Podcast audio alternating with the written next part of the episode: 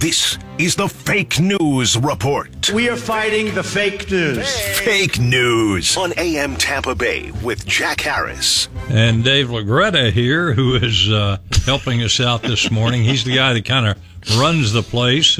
And uh, so here we go. The fake Friday fake news report from Argus Hamilton. An LA judge dropped four of the 11 shower sex assault charges against Harvey Weinstein on Tuesday. A poll by Brut Men's Cosmetics says Detroit leads the nation in shower sex, indicating that 86% of Detroiters say they've had sex in the shower. The other 14% said they haven't been to prison yet. the Senate took a vote supporting a bill banning discrimination against same sex marriage and issue splitting mainline Protestant churches for 20 years. I once asked my dad, what was the church position on same sex marriage? He said, Your mother and I have been having the same sex for 50 years. Fox News reports since Elon Musk took over Twitter that somebody opened a Twitter page who's identifying as Jesus Christ, and it sparked my curiosity.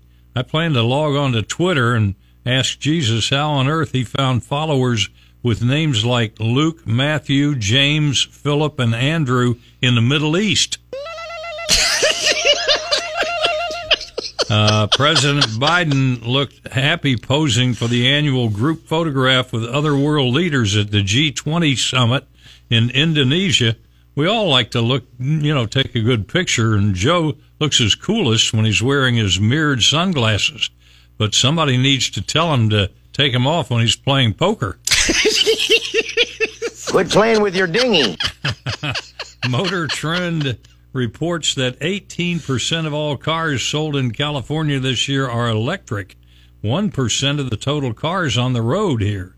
The uh, big Chevy dealership there in Los Angeles is giving away a free puppy with every electric car they sell. I guess it's good to have company for the walk home. it's the doggone truth. Uh, Muslim parents in Dearborn, Michigan are suing the school board for allowing sexually explicit books in the school library available to first graders. The only sex education I got at age six was that male bees die right after they pollinate and mate. That's their entire life. Honey, nut, cheerio. Pull up your pants, take off the prawn. The U.S. Senate remained under Democrat control Monday after six days of mail in vote counting in Democrat precincts in Nevada and Arizona, conservatives are livid. I don't want to say it looked fishy, but Pornhub broke into regular program to cover the Republican candidates getting screwed. Arizona and Nevada mail in votes put Democrats in charge of the Senate Monday after six days of counting.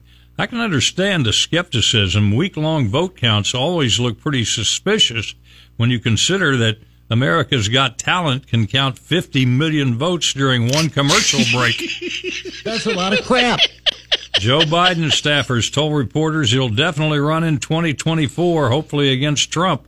Pundits shake their head at the prospect, noting that Biden will be 82 and Trump 78. Normally, when guys this age get into a fight with each other, it's in the balcony of the Muppet Theater. President Biden flew to Indonesia this week to attend the annual G20 Summit of World Leaders held on the Isle of Bali. On Monday, the president attended a meeting for two hours of the leaders of China. And why not? Biden's been president for two years now, and it's about time he met the owners. No! Peyton Manning emceed the 56th Country Music Association Awards ceremony Wednesday which aired live on ABC TV from Bridgestone Arena in Nashville. A great country music lyric stays with you forever. My new favorite ballad is By the Time I Get to Phoenix, They'll Still Be Counting.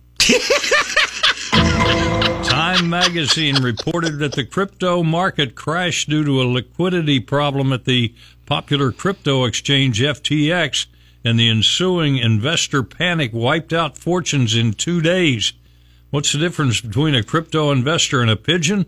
a pigeon can still make a deposit on a new Mercedes. Uh, Florida Governor Ron DeSantis was courted by leading Republicans to run in 2024 following his election landslide Tuesday to try to blunt a Trump candidacy. Even Tom Brady, a previous Trump backer, texted Governor DeSantis, but maybe he was just trying to get a free flight back to New England. President Biden battled jet lag as he addressed a climate conference in Cairo on Friday en route to this week's G20 summit in Indonesia.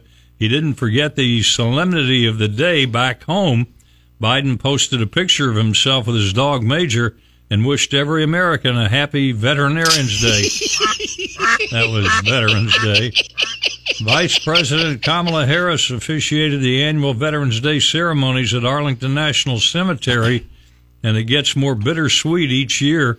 It's a day in which many of us honor our fathers and grandfathers who fought to keep this country from turning into exactly what it is today.